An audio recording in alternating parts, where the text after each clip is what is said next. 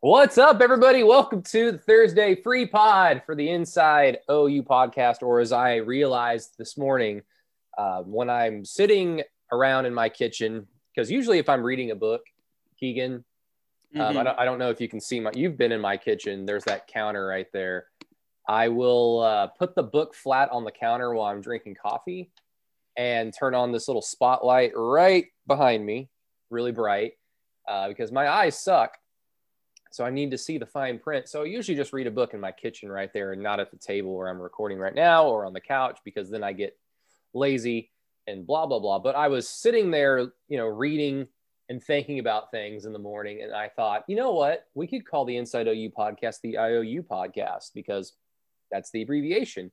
And it also makes a lot of sense because, man, do I owe, especially our patrons, I owe our patrons an apology.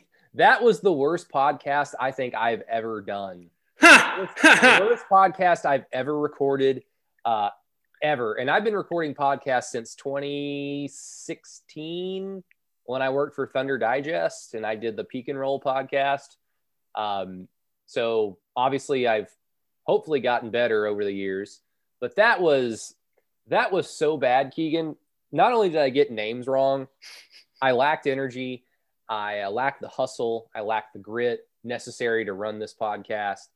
And I just want to apologize to everybody. I think it mostly had to do, man, with the fact that this weather sucks. We don't need to talk about the weather, but we got a foot of snow. Why can't we talk about the weather? We got 20 inches of snow. Actually, I don't know how much it's going to be. When it's dark and cold and you can't go outside, like, it does affect my mood. So I'm going to blame it on that. So apologies. When it's negative 17 on Sunday or Monday, windshield, just know, because I'm sure he listens to this podcast, just know I'm going to be thinking about John Hoover and his childhood. Yeah, John Hoover's he wasn't Alaskan. He wasn't born in Alaska, but he lived in Alaska up until his young adult years, is what I've kind of gathered. So he moved to Oklahoma and then went to East Central. He's gonna kill us for this, but he was born in Ada. Okay, and then went then came back. Yeah, because him and Madison Morris are from the same hometown. Or he might have been born in Alaska and then he moved to Oklahoma and simply graduated from Ada High School. I could be completely wrong on the John Hoover origin story, but John, it's going to be effing cold. John is like a North Korean dictator in that, like, his beginnings, his origins are shrouded in mystery. We don't know exactly what year he was born. I'm not touching that. I'm not saying he is a North Korean dictator. He's like a South Korean president, because I would assume on two fronts. I'm not touching that. Well, he's just a nice man. I'm not touching North Korea, and I'm not touching Hoover being like a dictator living in North Korea. Would you touch the Hoover Dam?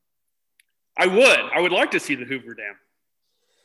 Well, I don't think OU is ever going to be playing in the state of Oregon anytime soon, but Oregon. Wait. Hoover Dam's in Washington, Arizona. I thought, right? Arizona, Nevada. All right. We're already going to have to, like, where is the Hoover Dam? Where is the Hoover Dam? I think so. I think that's right. I might have been wrong. I think it's the Colorado River. Let's see here. I don't want a map. I don't want a map. I think that's... Oh, my God, it's in Nevada?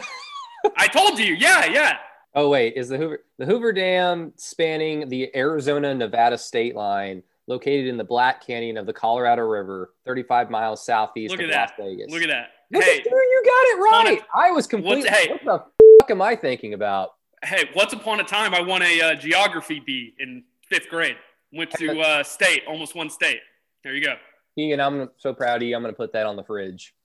You should send me a gold star. That is a great, great job. I'm going to pat you on the head over the Zoom machine. And by the way, obviously with the weather, Keegan, I didn't really want you to have to drive to Vanessa House in the evening. Who knows what the weather's going to be like tonight. And also, I'm bartending tonight at Vanessa House, so that's why we're recording this a little bit early, but not too early, because there was some good juicy news that dropped for the University of Oklahoma that we will get into. Of course, we're talking about the scheduling, so we'll get into that later. The Big 12 hates Oklahoma, by the way. Big 12. I'm just going to get that out there. The Big 12 doesn't hate Oklahoma, and I think you already said it They don't hate Oklahoma as much as the SEC and the Big Ten just love their flagship school. That love is unconditional. Like, get you a woman, we'll touch on this. Whatever you're into, get you a woman or a man that is into you as much as the Big Ten is into Ohio State's playoff chances, because that is an unconditional love that cannot be matched. So, yes, we will talk about that later on in the show. But I did want to start introducing something for the free pod. We might do some funny stuff on Patreon as well, which subscribe to our Patreon page if you haven't already. We actually got a new patron today, so we will give you a thank you on our Tuesday pod. If you listen to the free pod, thank you so much. But because it's the off season, because news is going to be scarce. I mean, once we get into spring football, we'll have a lot to talk about. But once that's over, Keegan, you know, it's going to be a whole bunch of, is there anything out there to talk about? Are we going to talk about 2020 again? Are we going to deep dive into the history of the program, which could be fun in itself? We've got a lot of plans for Patreon, so don't worry about that. But for this pod, I wanted to start doing something a little bit fun that could get listeners involved in terms of them saying Brady's an idiot, which is, of course, I completely welcome, or, you know, whatever. We might do something with this segment on the Tuesday pod going into Thursday. So you can only get mad if you have the amount of followers as Brady. That's how this works. Exactly. And judging by where I thought the Hoover Dam was, I'm not really looking forward to this segment. Like, the whole point, I don't know what we're going to name it, because I don't want to call it or name it Stump Brady, because I'm not the intelligent hierarchy of anything. I'm not the smartest person in the room whatsoever. But as Keegan points out, as I will randomly point out for whatever reason, I do like history, and I do like the history of this great OU football program that we are doing a podcast about. So I want to do something a little fun. So Keegan, I pitched to you the idea, and hopefully you are going to ask me a question that can either make me look like an idiot or make me look like a genius, because either way, it's going to be good for the content. I'm going to say, and I said this before the show, we'll see if people respond to this. Stumping the Sooners, I think, would be a good idea for a name for the segment. But tell me I'm an idiot, or that it doesn't fit if it doesn't. Well, this can be a question about anything. It can be about a game, could be about a player, could be about a season. Like, who did OU play to open up the season in 1972 or whatever like that. This is not like the Lincoln Riley thing where you're going to ask me, you know, the ball's on the 32-yard line on the far side of the field in Manhattan. Like, what was Brady, I've already got a question for you. Oh, let's Don't worry. That's what I was saying. Yeah, it's good. I think this is going to be called Stumping the Sooners. So I mentioned before that Oklahoma, the last time they had as many guys drafted as they may have in 2022, so after this season, was 2005, after the 2004 season, Brady. Who was the top player selected? So this is the coming off of the heels of the disaster that was the Orange Bowl against USC. Oh, man. Would that have been Jammal Brown to the New Orleans Saints? Bing, bing, bing. And I wanted to make it – I knew you would know that, kind of, and you may or may not, but – because there's another player that was on that team that was pretty damn good in Mark Clayton. Mark Clayton, was he a late first or an early second? Or did you even he was picked 9 spots behind Jammal Brown. Jammal Brown went 13th.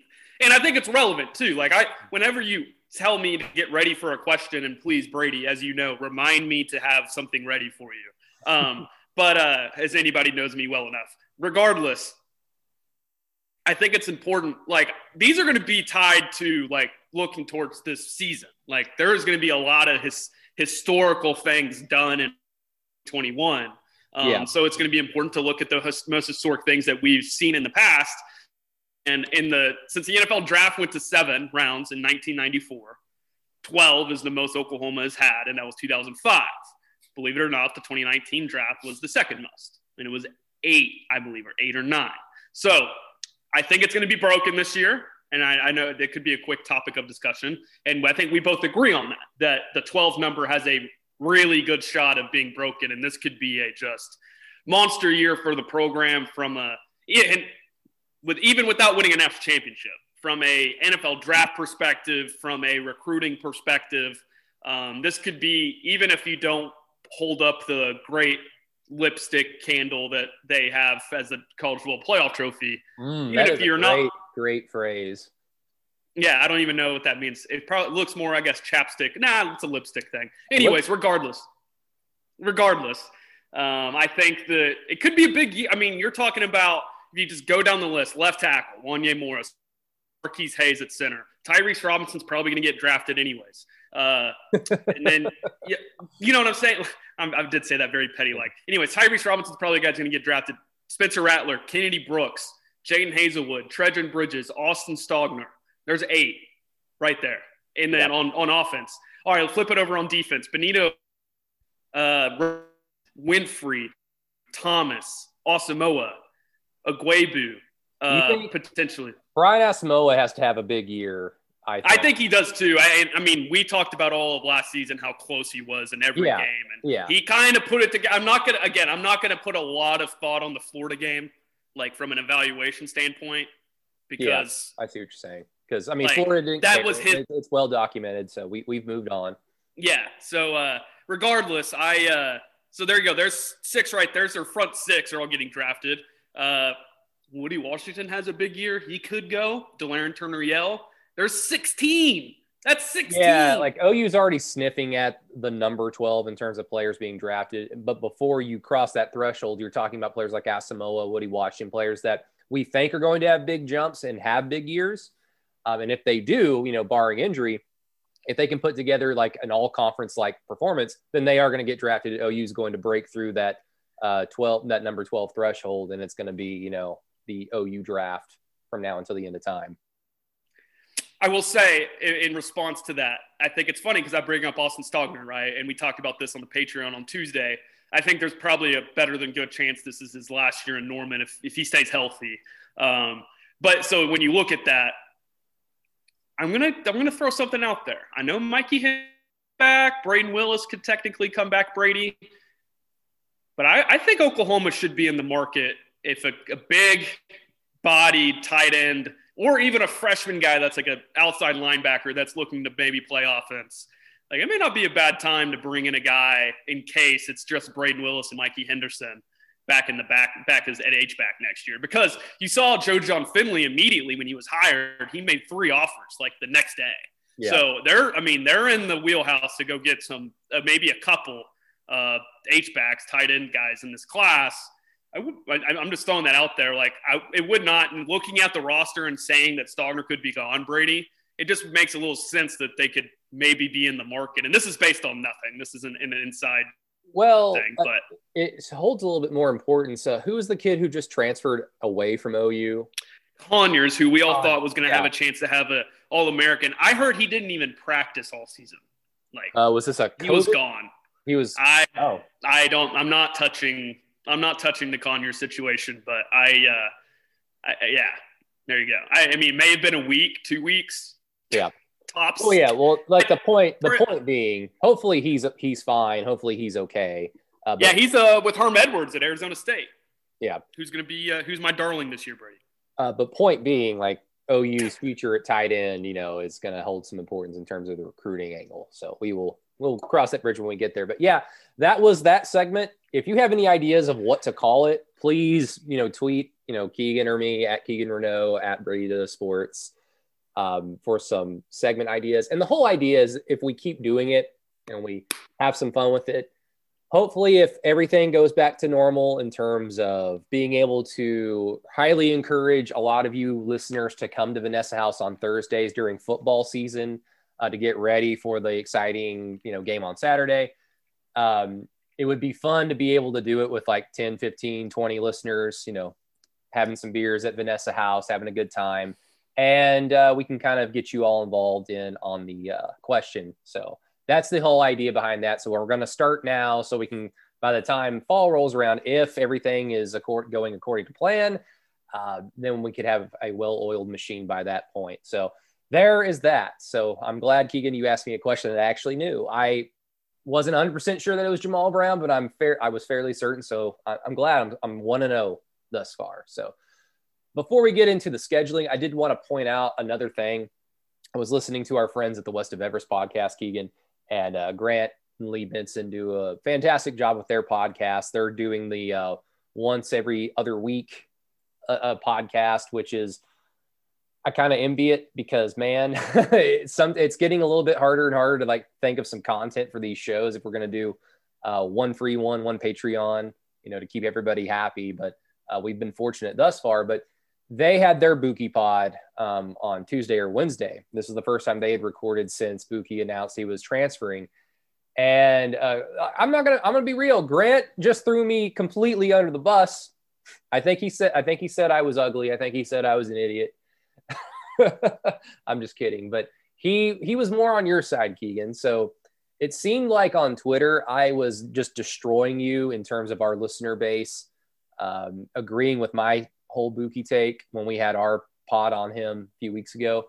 But Grant Benson is at least in your wheelhouse in that Grant thinks that OU is going to be not as how I took it was, if OU ceiling is here, and this is a terrible thing to do on a podcast, with Bookie, they can attain it. Without Bookie, they're just going to be a tiny bit of a hair under that potential ceiling because he thinks Bookie is really good because of his football IQ, which you and I both praise, and his ability in man coverage, which you and I both praise. So congratulations, Keegan. You've got a smart guy on your side. I think it's just more of like when you look at it and you go, okay, Bookie's gone. Who's playing?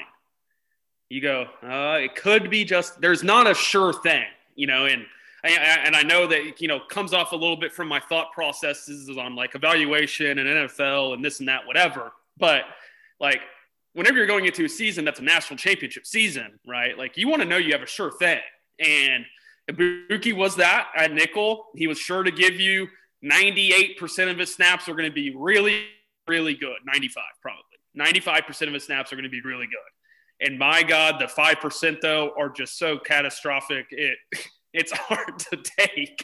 And it's frustrating to watch. Like, I don't want people to sit here and think that because people like Grant and I say that, or people that defend Bookie say that, or like, I wouldn't even take it as me defending Bookie.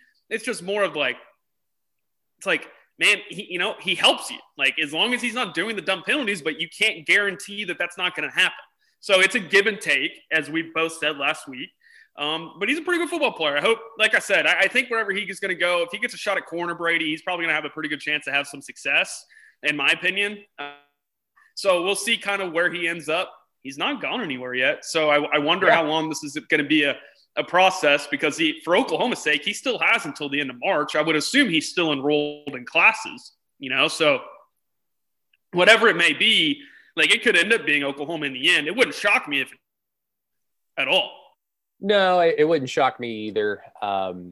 Because I think if I was the one who, of the two of us on our Bookie pod a few weeks ago, if I was the one that was kind of like, I don't want Bookie on the team, which I think I said, but I think we kind of both came back down to earth from our sides of the argument, where my whole honest take on it is, if he's on the team, fine. I just don't think OU, the program that I think OU is, where I think they are trending, especially defensively, where they've come from and what the standard is, I just don't think a player like Bookie, that does have some reward to his game, like we've discussed it ad nauseum at this point. We don't need to get into it. But the reward is minute compared to the risk. I just don't think a player like that should be playing defense a significant amount of snaps and a significant role at the University of Oklahoma. That's just my opinion. I have a high standard, and unfortunately at times it's an unrealistic standard, I guess I could say. But it's not on. I wouldn't say it's on. You have a more realistic point of view than majority of people, I'll say. I'm not going to get mean here, but. Well, because a big thing on their pod was just the symbolism that Bookie holds to the entire fan base, both good and bad. When he got here in 2018, he was looked to be a savior. And they even brought up, and I completely forgot about this, and you'll remember this, Keegan, Kerry Cooks in the first spring practice availability, when asked about Bookie, his face lit up. You know, it was like, this guy is like going to be good. So it wasn't just the fans buying into the five-star hype. It was the coaching staff at the time, the current, like the past defensive regime, that really kind of set the tone for people to be either completely in awe of Bookie Radley-Hiles or completely underwhelmed. And so, yes, Bookie was kind of done dirty by his coaching staff just in terms of the hype and, of course, him not playing cornerback. You know, we've talked about that ad nauseum as well. But at the same time, I just – a player like that that can – like, because players make mistakes. Great players make mistakes, and sometimes great players can have bad games. That's fine. To me, it's just something as simple as you are deliberately shooting your team in the foot time and time again. And it's not just me thinking this. It's not just crazy OU fans that just want to hate on Bookie Radley-Hiles, which is what annoys me about this whole thing is I feel like people that are trying to defend Bookie, like, which is fine. I feel like they're trying to go way overboard. And I'm not saying Grant or Lee are doing this, but some people are. They're going way overboard and saying, well, any OU fan that doesn't like Bookie just hates him and you're disgusting and like these are kids. And it's like, okay, are they kids or are they adults? Pick your battle there. But I think if Kirk Herbstreit, somebody who is universally respected in the game of college football, and especially with OU, he's for an outsider, he is rather plugged into the program. That goes back to the Bob Stoops days. It's kind of continued on with Lincoln Riley to some extent. If Kirk Herbstreit is dogging you on national TV, then it's not just crazy OU fan. That's what it is. And that to me is just like why I have the mindset of if he leaves, cool, OU will still be fine. Will someone be as good as him as in man coverage? Maybe, maybe not, but we want to find out. And if they're not, hopefully they just don't give you as many BS head-scratching decisions on the field that Bookie would have done. Well, it's a good thing we didn't rewatch the Kansas defensive game before doing this podcast because he played like a – say this. We talked about that after that game. Yeah. Let me say this. It's funny. I reached out to – said, I think Bookie, you know, if he plays like this, he's going to have a chance to be an NFL guy. He plays like he did against Kansas State. And then literally the next Sunday, so the Kansas State game ends, literally a week after that, text on that Sunday, week after that, I literally responded, text him back and go, never mind. Said, scratch that. So, I remember. It's both. I mean, it's both ways. It's like I said, like Kirk Herbstreit, when he did that, I think it was a little, like, not needed. Yeah. But I think he said what a lot of people were thinking. Now, Kirk, as an outsider, doesn't know the stuff that we talked about from a football IQ, from a chemistry perspective, whatever it may be. He doesn't know all that. At the end of the day, if he ends up back at Oklahoma, it helps Oklahoma. If he doesn't, does Oklahoma have athletes to put at that position? And do I trust this coaching staff to figure it out? I do. I'm just unsure yet because, you hear Billy Bowman maybe working on defense so far, and that's a guy that's truly a viable candidate to play that position because he's 2 inches, 3 inches taller than Bookie, and he kind of plays exactly like him, which is kind of what Oklahoma needs. So, he's there if he's there. And then else after that, you have Justin Harrington that can probably wind down and do it. You have Delarrin Turner-Yell, Jaden Davis. I mean, where do you go from there? Bryson Washington, maybe, but as we've seen, he doesn't turn and run as well as I thought he did. Yeah. It's just more that there's a question there now. You have kind of this puzzle put together, right? You found your left tackle. Keyshawn Lawrence, I guess, is a name to throw. I think him or Harrington would be the best options, but regardless, my point is that you kind of have this puzzle figured out, right? And then you start looking at the roster again now that Bookie's gone. And you're like, okay, well, if the safety has to come down and play nickel, then who's going to play safety? If you're not bringing anybody down, then who's playing nickel? Now we're having that conversation, which instead of saying, well, I think Oklahoma's going to be fine in the back end. They have a bunch of experienced guys. Well, now they got to kind of move that puzzle around again to figure this all out. I trust that they can do it, Brady. It's just more of a let's see it happen. And I know we'll get into the schedule next, which is the perfect segue because as we talk about on this podcast, there's three things leading into a season that are the most important for a team. returning production, schedule, assistants, and coordinators and head coach. Usually those three things. So now we have a schedule for Oklahoma to kind of dive into maybe and see what the ebbs and flows of the season may look like.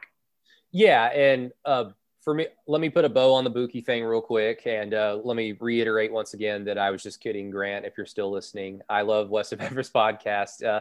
I'm sure everybody listens to this, listens to that one as well, but if not, go check out West of Everest podcast. Highly recommend that for every single OU fan out there. I guess if you want to boil down my standard for OU to the lowest common denominator, it's simply this. I don't like being told something is good when I don't think it is. I don't like being lied to. So I just feel like whether it's a coach, whether it's a player, anything, I feel like if somebody is just not giving you what we expected out of them, or somebody is shooting the team in the foot, OU should be in a position to just like look at that guy and go, all right, we can replace you. This is the University of Oklahoma. When Bookie got here, they could not look him in the eye and say, we're going to replace you for all that BS. Not necessarily 20. I get that, because, you know, it was just bad all around and he wasn't really a penalty problem at that point. 2019 is kind of when that kind of came about. So it's that. And then I think one of the last bullet points West of Everest hit on was just the whole, it's important to have returning. And you were kind of touching on this just a minute ago, Keegan, it's important to have returning experience in the secondary. And I agree, but that doesn't always guarantee that it's going to be good. I mean, I feel like OU has been in a constant state over the last three years of where we're in the offseason going into the next season saying, man, the secondary is real experienced. And how often did that help OU until literally the seventh game of the season this year, the sixth or seventh game?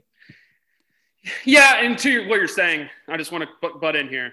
Man, you got to remember, like, yes, these guys were experienced. 2018 were their freshman year. 2019 was their first year with Grinch, and then they didn't have a spring or a summer. So Pat Fields playing good football from the seventh game on makes sense. You know, Delarrin Turner-Yell having flashes early in the season and then really coming to on his own at the end of the year makes sense. You know, Bookie, here's the thing, the dumb penalties, right? Like, that's what we're focusing on. Like, Bookie had the dumb penalties in 2019. That's it. Done. You embarrassed Oklahoma. He would tell you he was embarrassed for himself and his family and whatever on national television. Like, at the end of the day, like, that's the stuff that's different. Like, he got better from 19 to 20. I promise you, I can show you that, and I can tell you a lot of people would agree with me.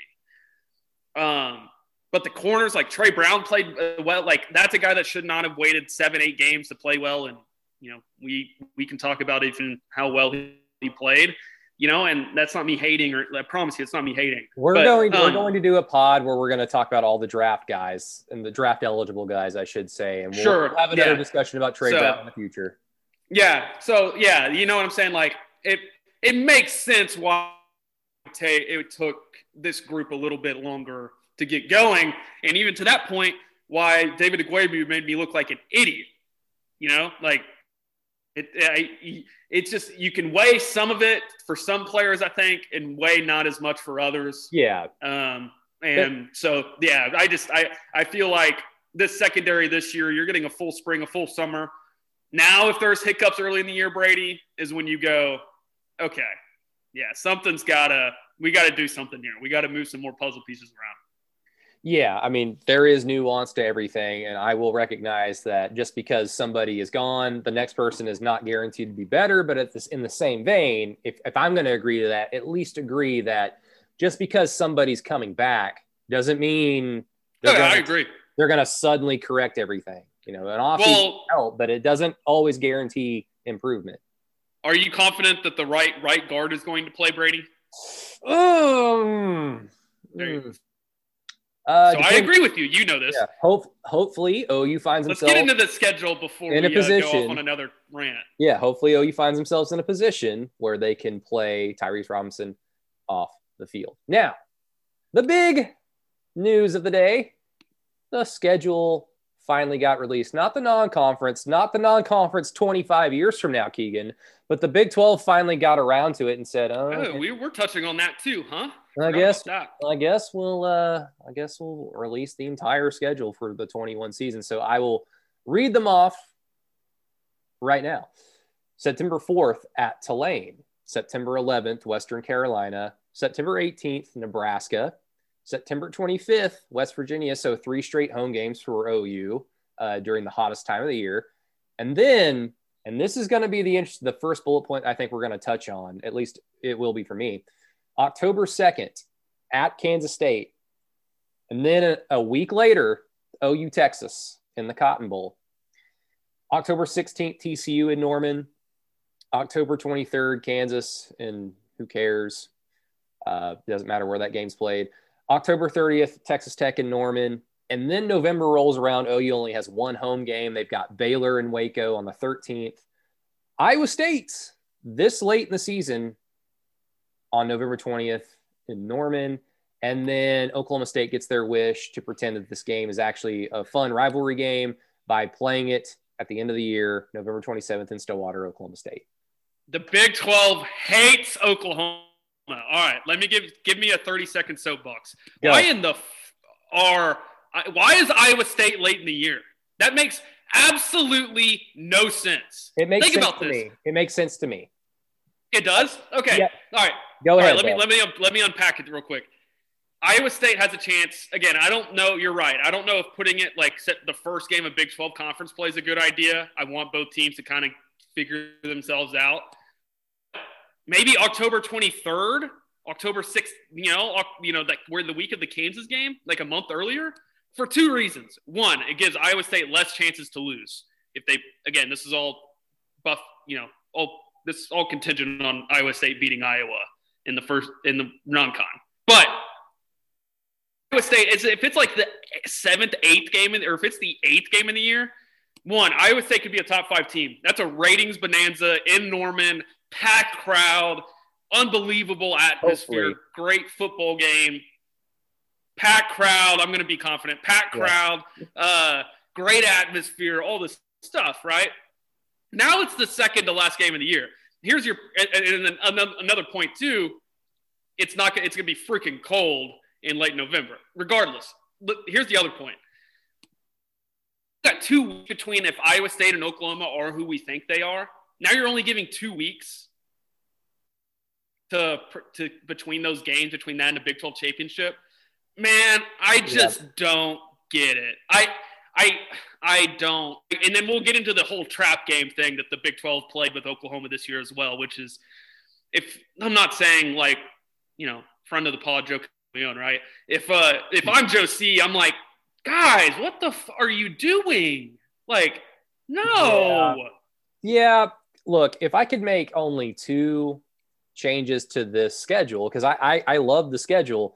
I think it sets up well for Oklahoma in terms of when they're playing certain teams. If other teams are as good as we think they are, well, then OU will have a lovely springboard into not only the Big 12 championship game, if they're fortunate enough to get there, and if they're fortunate enough to win that game, they'll have a wonderful springboard into the college football playoff, maybe even higher than a 4 or even a 3rd seed, which is something OU wasn't 1 or 2 in the Rose Bowl, were they? They were 2 against Georgia. They wore crimson, and they were also 2 against Clemson, I believe, or 3.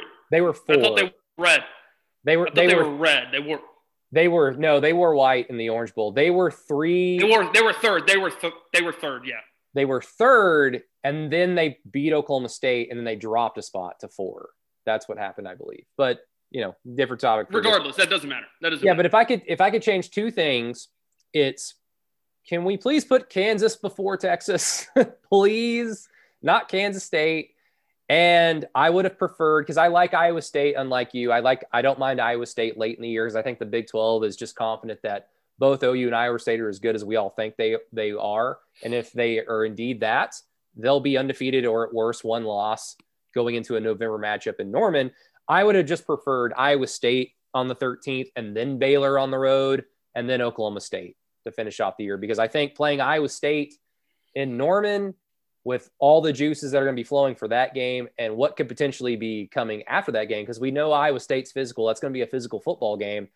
you could potentially kind of walk into Stillwater as somewhat of a wounded animal in terms of some guys might be banged up. Some guys might be emotionally drained from the game against Iowa State, especially if you consider OU could play Iowa State, Keegan, on November 20th, then go into Stillwater to go play Oklahoma State on the 27th, and then the next week play Iowa State again. So that to me is the only curious point as to why Iowa State's this late in the year. But I get the Big 12 in thinking both of these teams are going to be good. Let's play them at a point in the year where playoff seeding is paramount. Rankings are important. This game screams for like late season fun, if that makes sense. I have a quick question for you. I just want to ask you how you feel on this before we get into the schedule. Oklahoma State's going to not be as good at the skill positions. Yeah. But their offensive line's going to be better. How do you feel about that? They won't be able to exploit it because they won't have the skill position guy. I mean, Oklahoma State's always going to have nice skill guys. I mean, we didn't know who Chuba Hubbard was until the 2018 Bedlam game. We didn't know who Tylan Wallace was until that game either. So until the Texas game that year, yeah. They always reload with at least nice talents at the skill positions. But to me, it's just going to come down to, is Spencer Sanders still the quarterback there at that game? If so, it doesn't scare me. And if he's not, Illingsworth's not better. Who else do they have? So their offensive line might be fine, but OU's defensive line is going to be so much, just so good that it just won't matter. Yeah, no, I agree with you. In the phrase of those games, it just makes it a little bit different to think about from my perspective. You get what I'm getting at, and yeah. I'll get into that right now. I'll get into that right now.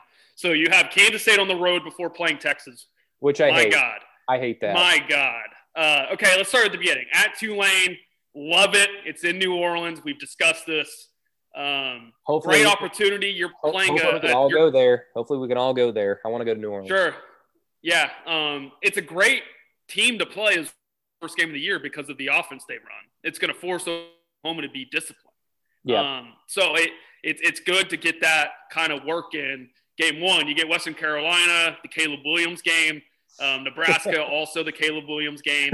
I'm kidding. At least in the end of the third quarter into the entire quarter is how that should go. Well, hey, we're going to get into S+, and we've got to talk about Nebraska. Anyways, West Virginia, next home game, Brady. West Virginia's going to be pretty good this year. It's a good thing OU's probably getting them early in the year and not late because they're going to be working in some new pieces kind of in different places. Figuring out who the guy's going to be outside of the Stills brothers that went to the draft. I believe he went to the draft. If he didn't, they're still going to be – West Virginia's got a pretty good corner. They got a good wide receiver. So they've got some good pieces. Daigie's back, and So that should be a good warm-up for Oklahoma. God, 2-0 Chris Kleiman against Lincoln Riley the week before Texas and a good Kansas State team. Oh, God. Yeah, well, I mean, you could. How I look at this, if you're just talking about Kansas State, if you're just talking about the OU Kansas State game, I think it sets up well for Oklahoma because they're going to get Kansas State early in the season. Kansas State had OU's attention last year when OU blew a 28-7 lead. That's the point. They had a 28-7 fucking lead. They had Kansas State's attention. A young team that just didn't have a spring or a fall or whatever, a summer, a young team that just didn't know how to win, just fell asleep at the wheel, and they were made better for it. So OU should just dominate, destroy Kansas State. I know Kansas State's going to be better. I know they're going to benefit from having a spring and a summer and a fall themselves. Getting Skylar Howard or is it Skylar Thompson? Thompson. Getting Skylar Thompson back is going to help. I mean, they're going to be a tough out. Really what concerns me – talk about this real quick. Hey, real quick. We've talked about this. Have you seen his splits against Oklahoma and then against everybody else? Oh, yeah. He passes for over like 380 against OU and then barely sniffs 160 against everybody else. He's got like 9 rushing touchdowns and then is over a 60% completion percentage passer. Yeah. What the hell? He was the benefit – I mean, Kansas State and Kleiman have just been the benefit of OU sleepwalking into Manhattan 2 years ago. And then sleepwalking with 3 minutes to go in the third quarter, OU up 28-7. I think it was 31-10 if I remember correctly. Yeah. OU, they were up 3 touchdowns. Yeah.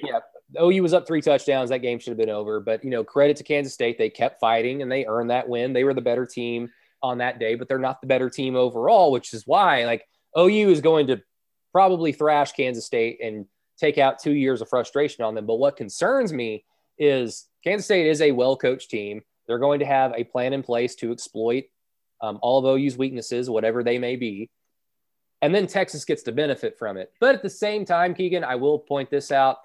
Texas gets TCU in Fort Worth the same day OU plays Kansas State. So I can sit here and complain about us having to play Kansas State. Oh, God. I did not know. I did not see that. Texas is playing Gary Patterson. And I think once TCU joined the conference back in, 2013, 2012? Can't remember. They've lost like once against Texas, I think. But once TCU joined the Big 12, OU went through like this 3 years in a row or 4 years and 5 year situation where they played TCU the week before Texas every year.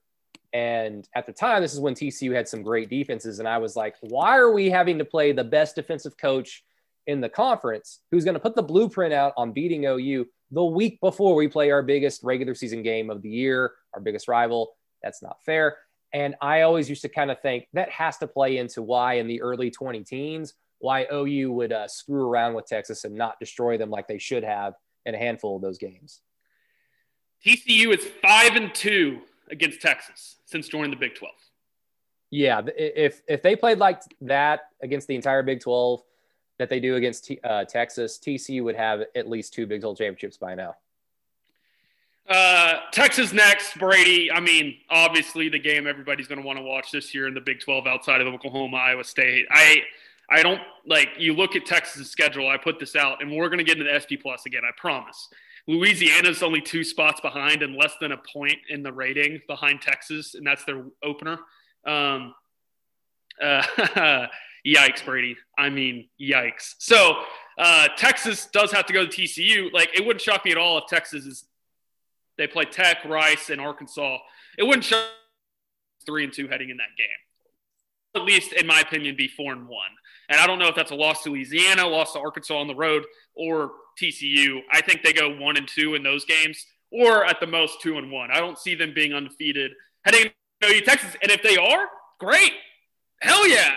I mean, let's go. Like, top 15, top 20 matchup at the Cotton Bowl. I'm all for it. You have a national championship contending Oklahoma team. I wanted to we'll touch on the competitive. I want to touch on the competitive part of the season after we kind of go through the games, and you'll get what I'm saying. Oklahoma then goes. They get TCU at home. I'm not scared of Gary Patterson against Lincoln Riley anymore. I made that mistake a year ago, Brady, of thinking Gary Patterson was going to attack Oklahoma one way. He went the opposite direction, and then changed defenses at halftime because Gary overthinks everything, and that's what he does. You get Kansas on the road. Who cares? Texas Tech at home. Who cares? And then this is Brady. This is where it gets juicy. And I think you and I are going to be in step with this. Well, real quick, let's make the prediction right now, because we've already said that Caleb Williams is obviously going to play against Western Carolina. He's obviously going to play, obviously, but hopefully he plays against Nebraska, and it's because OU is destroying the Cornhuskers, not because OU is being upset by them. I don't want to get jinxed on that one. But assuming everybody's relatively healthy, OU is as good as we think they are. By this point in the season, October 16th against TCU until October 30th against Texas Tech. Do you think Caleb Williams plays in all 3 games? Not TCU. TCU is going to be pretty good. But, again, Gary Patterson doesn't scare me. Like, TCU is my 3rd team and their 4th team in the conference. I mean, right there with Texas. I think they're going to be pretty good. Their offensive line's better. They're better defensively. So not TCU, but Kansas and Texas Tech, yes. And I think we've just picked out the 5 games Caleb Williams will potentially play in. Tulane, Western Carolina, Nebraska, Kansas, and Texas Tech. I bet he plays in exactly 4 of those 5 games, Brady. What do you say? Lincoln plays them in all 5 and just saying, screw it, I don't care about his red shirt. He shouldn't view him as a redshirt player at all. Like, any opportunity I Riley has to play Caleb Williams, because if OU is up in the late 3rd, early 4th by, at least 4 or 5 scores, he should play Caleb Williams at that point. You save Spencer Rattler from getting an ankle injury or something minor that could inhibit him the following game, and then you get Caleb Williams ready for 2022. So I think that's fairly important. I would bet the I mean, what'd you say? Four, I bet over. Yeah, well, I mean, those were the five games. I'm just saying to keep his red shirt. I'm with you. I mean, he's going to be in Norman for 3 years. Who cares? So, but, you know, and then you get to the last part of the schedule, and I think it's interesting whenever you look at that, you have a bye week before Baylor. Like, that's the only thing that's holding me back from going, that's the game this year. If Oklahoma's going to screw it up, it's going to be against Dave Aranda in Waco. So, yeah, I mean, I think on the – No, I think the bye week right before their November run is the one bone that the Big 12 threw to Oklahoma. But yeah, I mean, Dave Aranda, I think you and I were probably one of the few people that run OU podcasts that were like, yeah, like the whole OU playing Baylor without having to practice that much and some players being out because of contact tracing and COVID outbreak, and Bob Stoops is having to coach because coaches are out. That's not a very good – I know Baylor's not good. I know they're not good, but Dave Aranda is a really good defensive mind, and it's just not a – it's not a good situation to be in. OU found themselves in a technically competitive game against Baylor a few months ago. I never felt like OU was in danger of losing, but it, like I said, it was unnecessarily competitive for a ton of reasons. And one of those little reasons is that Dave Aranda is a smart coach. And so, yeah, like I think the bye week right before their November run of Baylor, Iowa State, Oklahoma State, and potentially a Big 12 championship is the one bone the conference threw at OU by just saying like, all right, we'll get you set up for your playoff run if you're as good as we think we are or you are. Yeah, and gotta love dogs, right? Regardless, I think yeah, to finish up that, that's the only thing that's like, man, I was all over Aranda having Riley's number now after the last two times they played each other. And, like, if Baylor hired BYU's basically entire offensive staff that was really good this year, I mean, like, that's the game, right? If any this year that Oklahoma could possibly screw up, it would be that one. And then Lincoln Riley, that wind or that huge sound you heard, you know, an hour ago, Brady, that was Lincoln Riley and Norman saying, thank God they gave me a bye week before playing Dave Aranda. Thank the Lord. Then they play Iowa State at home. And we'll discuss that ad nauseum. And then that's what I was saying about Oklahoma State, right? If you go on the road to Oklahoma playing Iowa State, which is, like you said, going to be a physical football game, right? Oklahoma State's in the trenches going to be pretty good this year. Their defense is still going to be pretty good. So it does a little – it's like, I'm not 100% like Oklahoma's going to go in and win like I am some years. But this is one of those years where, you know, it's a weird game. Bedlam's always weird, right? Like there's something about now – I'm not saying I wasn't live and I wasn't around, and I know people are going to cuss at me, Brady, but wasn't it 01 or 02 where Oklahoma was like going to be in the national championship game and then blew a game to Oklahoma State late? I mean, 2001, they had to beat Oklahoma State to make the Big 12 championship to potentially make the Rose Bowl to go get their asses handed to them by Miami. Even though OU's defense was really good, you know, make no mistake about it, but Nebraska got their asses handed to them, and they probably didn't deserve to be there anyway. But their offense was a little bit better than OU's, and it wouldn't matter. But, yeah, like your point's taken. Oklahoma just had to beat OSU in 2001, get the Big 12 title game, and they couldn't do that. They lost 13-6 or whatever, 13-7, whatever that game was, where Rashawn Woods pushed off for Roy Williams. But you know what? We've moved on. Different eras, and I also understand that as well. And this is where I was going with the competitive question, Brady. You look at this schedule. I mean, is there any game that you look at right now where Oklahoma's going to be under a touchdown favorite? Oh, if Texas is undefeated, that might be a 6-point spread. I would it's really hard to say, because if Iowa State's undefeated and OU's undefeated, that's going to be like a 3 to a 6-point game spread, I think. If some random team just happens, like if it's TCU or if it's Kansas State. I mean, I don't know what Kansas State's non-conference is. Let me pull that up right now, because I mean, obviously they play each other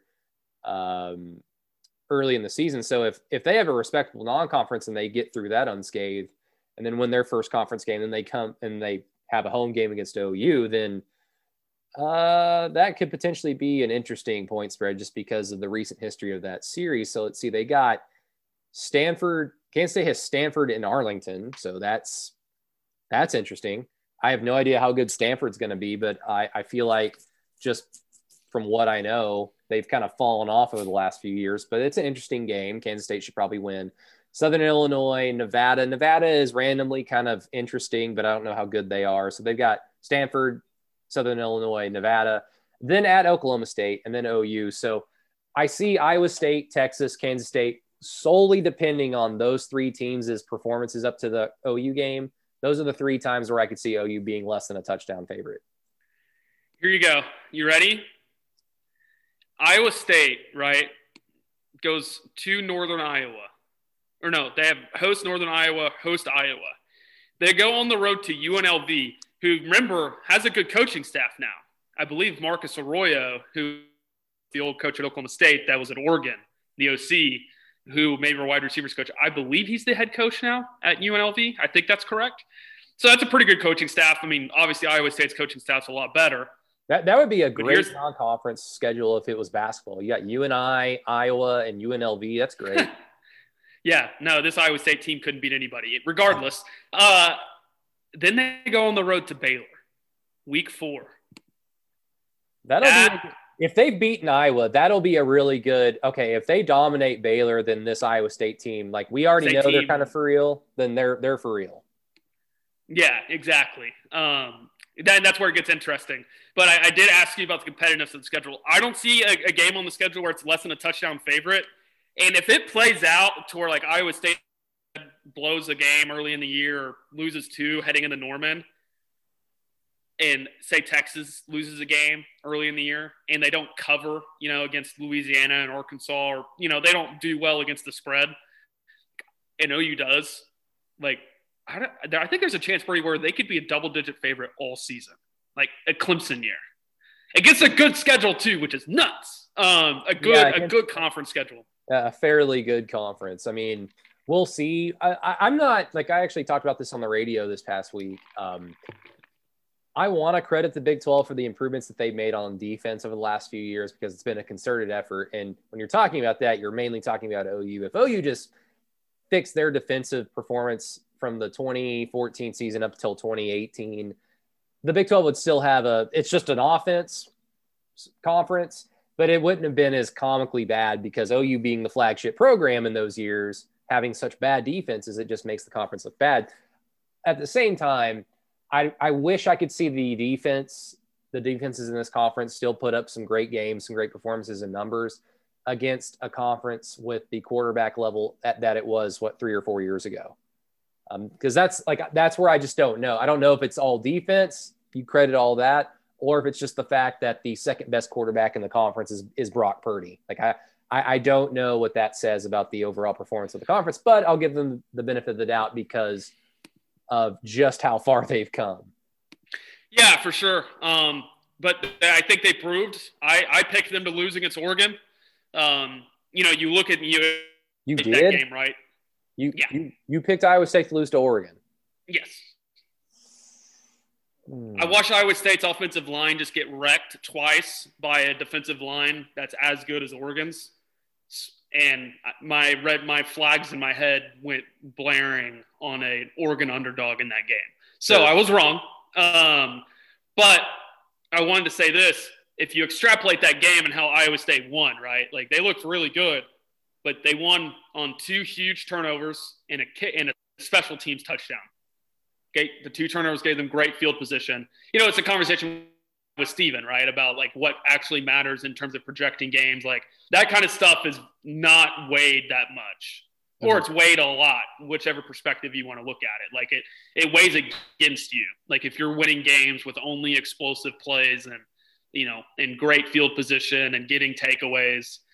Because, you look at it, like, don't get me wrong, what Alex Grinch says is right. But if you look at it, a takeaways happen, if you say what average gains, probably 2, 2.5. I mean, that's 2 plays out of 100 and however many plays are played in the game, you know? Yeah. So, so whatever, regardless, here's my analytics talk for this week. Regardless, back to finish up the schedule. I haven't looked at some of these other schedules. Baylor's got BYU in a non-con game in the middle of the season. That's fun. Kansas goes on the road to Coastal Carolina. Yikes. God, I wish those were just more normal, like non-conference games at the end of October, beginning of November. Well, when Texas goes independent after this next round of conference realignment, we could get that, right? Sure. Don't be cowards. Keep playing us. Don't do us like A&M. You know what the most Kansas State thing of all time would be, Brady? To beat OU and then squander their entire season.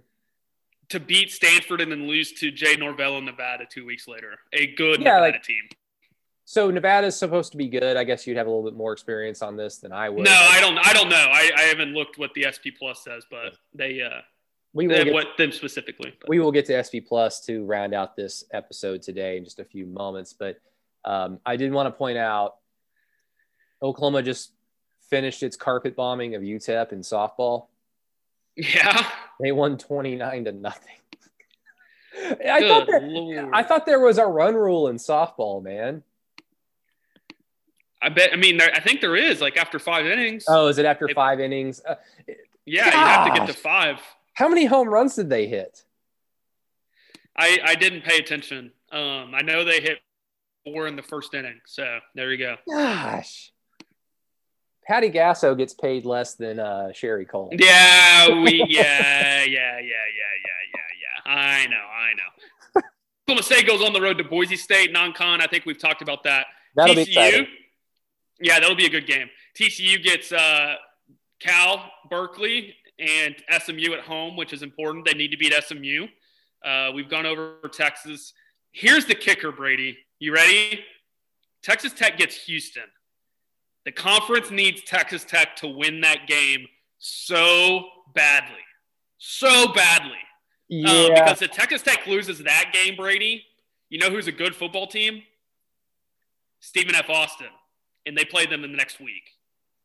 Yeah, remember when Tech almost lost to Houston Baptist to start off the year? Yeah, we, as a conference, the Big 12 needs, out of almost every non-con game, the Big 12 needs Texas Tech to beat Houston.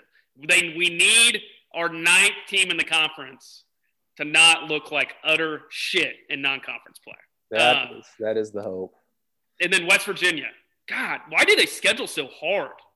To Maryland, Virginia Tech at home, they always play tough non-con teams. Yeah, they usually have like 2 logos. Well, Maryland isn't a logo school, but they've beaten Texas twice in the last. But we know what their logo is because their helmet's disgusting. Exactly. Virginia Tech, I would consider a logo school because they're bad. But if OU had Virginia Tech and Norman to start off a season, that would be exciting to me. You know, so I would consider them a logo school. And they played Tennessee a couple years ago and beat them when Will Greer was in town. Yeah. Anything else on schedules? Because I wanted to. No, I haven't gone through the conference. I don't have enough knowledge of the rest of the conference yet. I've only seen what I've seen, kind of like spot games. Yeah. Not like. Well, we can go through that, quickly in next week's pod of what the conference schedules look like and maybe how we kind of see things pointing out. But I am too, as you would love to hear me say this, I am too ignorant on that subject right now to make comment. I did want to drop this to you because I don't know if you've already known this, but this dropped about 40 minutes ago. NCAA Football Oversight Committee recommends extending the recruiting dead period. Oh, hell no. The committee is made up of mostly ADs, a couple of conference execs, and 2 student-athlete representatives. No one represents concerns of recruits on that committee. So for the layperson like me in terms of recruiting, why is this bad? Why are you reacting that way? Go. Well, first off, I was yelling whenever you said extended to. When is it going to be extended to? Just there's no date. I don't see anything. I don't think it's in the article. I can check. But wherever it is now, I guess just it's kind of like a mask mandate, how it has technically an end date, but it keeps getting extended past for obvious reasons. So, yeah. Think about this. Think about this. Think about your entire recruiting process, right? I kind of went through it. I didn't go see all the places I wanted to go see, and that's probably why I end up making maybe not as good a decision as I did. It just says through May 31st. I could get there on that. If they open it up to where kids could come start going to camp, you know, they could bring kids in on visits in June, July, and open that period up. I don't have a problem with that. And then there also, if you want to have like, you know, allow the teams, because like the coaches can't do hardly any on-field stuff with the players in the summer. Though they get like 45 minutes a week, I think, or something like that, or an hour and a half, however long it may be. You know, if it's June, July, Brady, and you open up camps for these coaches to go see players, and you kind of have an evaluation period mixed in with the, you know, cram all the visits in all in June, July, cut August out, don't allow any visits in August unless you have a home game at the end of August, and you start it and you pick it back open for September.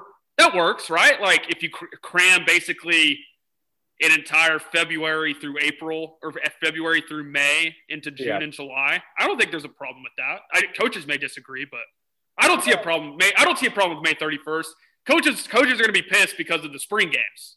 They want to be able to bring recruits in for the spring games. Yeah, I would just say like it's a little hypocritical that schools, stadiums they're allowed to, you know, bring in some percentage of fans to make money, but you know, you're asking like 17, 18-year-old kids to make a decision that you're going to have to be bound to in some way, shape, or form that you can kind of wiggle yourself out of anyway for the next 3 to 5 years for a coach that you're not going to be able to meet in person. I mean, Lincoln Riley already told the media, a week and a half ago, where once the early enrollees, the spring enrollees got to campus last week, it was the first time I've met most of them. So like, it's a little, right. To me, that seems a little hypocritical. I'm sure that there are other ins and outs of it that I just don't see, but just on the surface, that seems a little unfair, but this is what college football is. It's unfair to the player. Yeah. I think coaches would have a problem with that, but if they open it up in the spring, you know, or in the summer for kids to visit in June, July, I think it'd be a good set off. Just be like, guys, we don't want to cause a problem with COVID, you know, like make sure, not saying that kids need to go get vaccines, not requiring that, but there's just, again, at this point, if you can do it to where you feel, you know, comfortable with your schools allowing kids to come in that you don't know where they've been, what they've been doing, you don't know their contact tracing, you don't know anything. Because I think we're you know, just a side point here, the CDC announced today that if you've had the COVID-19 vaccine, and if you get exposed to someone that has it and is positive and you have the vaccine, you don't have to quarantine. That was their latest recommendation, which that's a huge step, you know? So, at that same point, I know there's more logistics to that than this, and I don't know enough to comment further, but I think that's a huge step just from the aspect of, one, fans in the stands coming, you know, in the fall. That's huge. And then two, for recruiting purposes, you know, these kids don't have to feel like they have to go quarantine, and families, if they come visit and they have a vaccine, or if they don't, then they just follow the same guidelines we had before. You know, it makes things a lot easier. That's all. That was my final point. Yeah. That's 100% right. I mean, a lot of these assumptions, just not just about traveling, but, you know, even playing the sport of football in fall with full stadiums, are us just kind of assuming that, you know, by that point, the vast majority of the population will be vaccinated and the vaccine works. Everything thus far is giving me the impression that it does. So we are hopefully going to be good to go. Keegan, give a round of applause real quick. We got to give a round of applause for the state of Oklahoma. We are down 50% from our peak in hospitals and COVID. I just want to give a round of applause. We should celebrate that. I think there are some obvious pragmatic reasons for that, but I will say that it's just good for the healthcare workers just to ease their burden. So even though there are some reasons to point that out, I'll choose to look at it that way. There you go. Celebrate it. Stay safe. Keegan, let's touch on the SB Plus rankings just a little bit before we get out of here, round this podcast out. Oklahoma's third.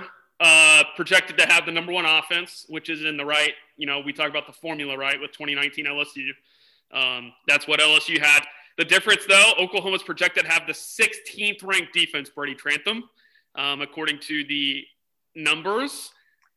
That is 4 spots higher than LSU finished in 2019. So Oklahoma is sort of in that mathematical equation that, you know, you LSU was the myth, was the buster. They'd won without a top 10 defense. Oklahoma has a chance, I think, to do that this year. That's an important first step. Alabama's number one. They're considered basically a field goal better than Clemson and Oklahoma. Clemson's just a 0.6 of a point higher than Oklahoma. So what we've been saying, Ohio State's fourth, Brady. They're technically a field goal worse and a touchdown worse than Bama. Oregon's right behind them, and we get Ohio State, Oregon in Columbus, which I'm picking Ohio State to lose that game, although that's going to be trendy. So that's your top, or I'll go top 10. 6 is Georgia, no surprise, right behind Oregon by 0.1 of a point. Iowa State 7th, a full point behind Georgia. Miami's 8th, which Bill Connolly unpacked that on the Cover 3 podcast, which is, as I've had more free time, I've had more podcasts to listen to. That was really good. And I would recommend as well, if you want to go listen to that and figure out more and dive into SP Plus. He kind of explains why Miami's 8th.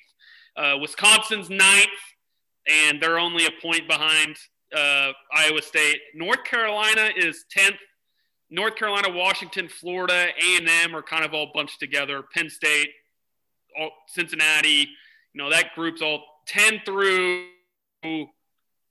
17 is all kind of bunched together. North Carolina, and it rounds out at USC at 17. You want any Big 12 numbers before we talk about it? Sure. Texas is 20th. They are considered 11 points worse, just less than 11 points worse than Oklahoma. Oklahoma State's 29th.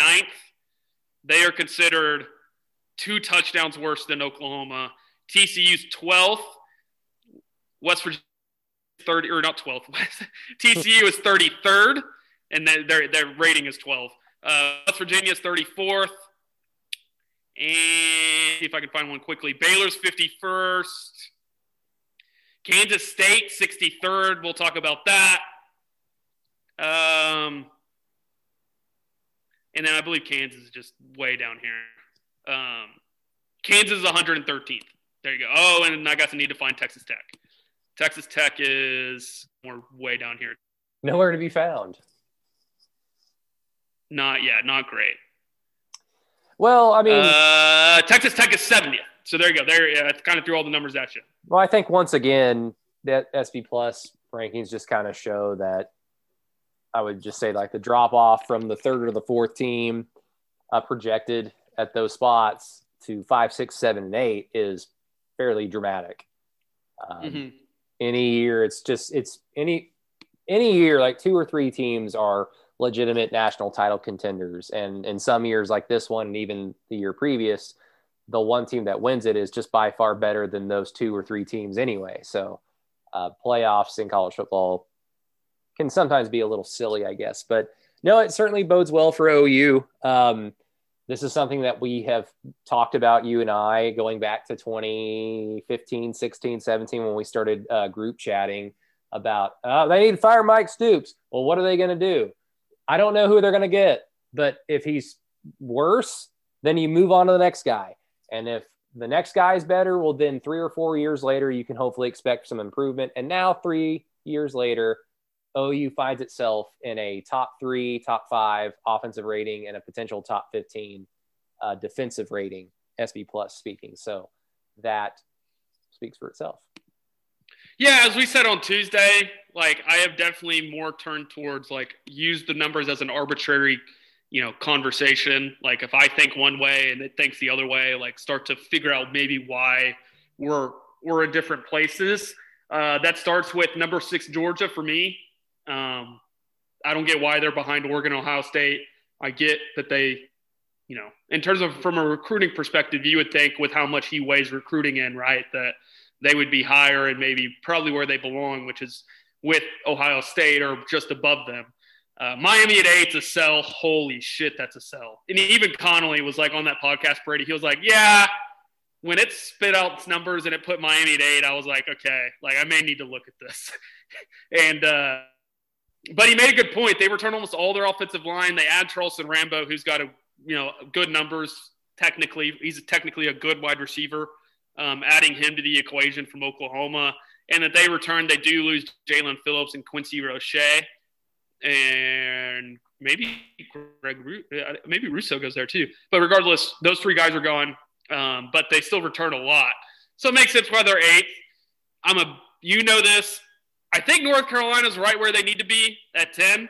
But of any team that in that top 10 to 17 range, Brady, that could grow from that position, North Carolina and USC. I know you're going to be like, Keegan, USC, Clay Helton, this and that. I get it. But they just landed probably what's going to be the future first-round top 5 pick in Corey Foreman out of high school, and you're going to be like, Keegan, he's just going to be a freshman. I got to see this guy in person, Brady, as a junior at the opening, going up against Evan Neal and other 5-star guys that were a year older, and none of them could hold his jock. I was watching this kid, and I was like, oh, my God. He's the one that got the Clemson tattoo on his arm and then decommitted from there and signed with USC. So USC at 17, I think, is interesting. Arizona State, I'm just circling and noting it at 18. That's probably where they belong. I'm not picking them to win the Pac-12, but I think if they have a chance to. I am buying LSU at 26. You know enough about LSU. They return them, both corners, and Elias Ricks and Derek Stingley. Got a quarterback coming back. Good skill. 26 is a little low. They're paired with – here's the teams that's around LSU, Brady. Ole Miss, Notre Dame, Indiana, Auburn, Oklahoma State, Nebraska. We're about to talk about Nebraska. Well, let's save Nebraska for another time, mainly because I've got to get ready and run to work. But I would just say for LSU, yeah, they've got a lot of returning talent, and I think they're certainly trending in the right direction from the second half of the season last year. Their offense is still going to be boring. This is just classic LSU. Great skill guys, a lot of talent on defense, but their offense is just unmatched. They hired Joe Brady's assistant from the Panthers as his OC. You never know. They're now seeing now. I know you said they're just trying to play the hits now. For sure. Let me roll through this before we let you go. I am a buyer in Baylor at 51. I think you know that. Arkansas at 41 is interesting. Nebraska's 30th. Let's discuss Nebraska next Thursday. And then Kansas State at 63, though. You got maybe 5 minutes. Kansas State is in the group with Boston College, Wake Forest, and SMU. I don't see that. I don't look at that roster and go, I think they're closer to a top 25 team than a top 63 team.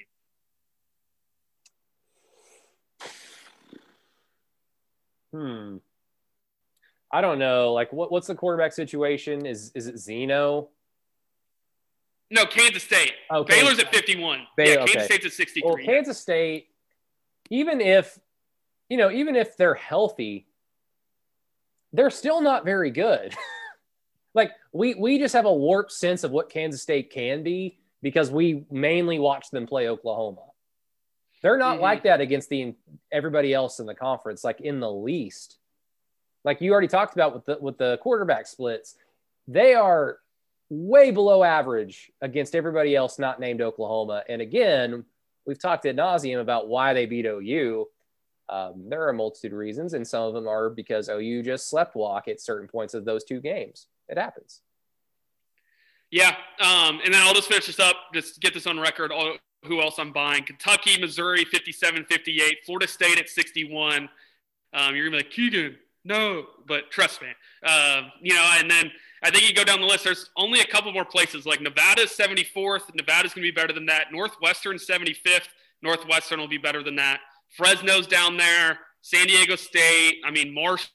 So there's a that's looking at it from a betting perspective, right? A win total potential. So there you go. There's my little spiel on looking around college football. We do have some content though we can get into, Brady. We got Big Ten schedules out now.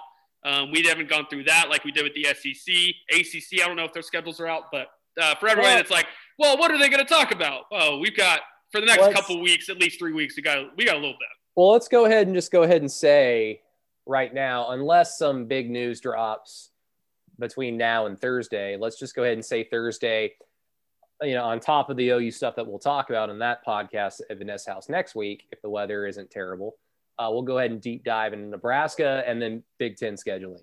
And Sellers, SP plus Sellers. Yeah. So there you go. That's what I got for you today, Brady. Awesome. Well, everybody, thank you so much for listening to the Inside OU podcast once again. This one, we weren't obviously at Vanessa House, but please be sure to drop by Vanessa House anytime soon. You can always pick up some beer and stow away in your house, your mansion, your estate, your apartment while the winter snowmageddon rolls in, but you'll be well supplied with some good Vanessa House local brew from Vanessa House Beer Company. So give them a shout, give them a follow on social media, Instagram, Twitter.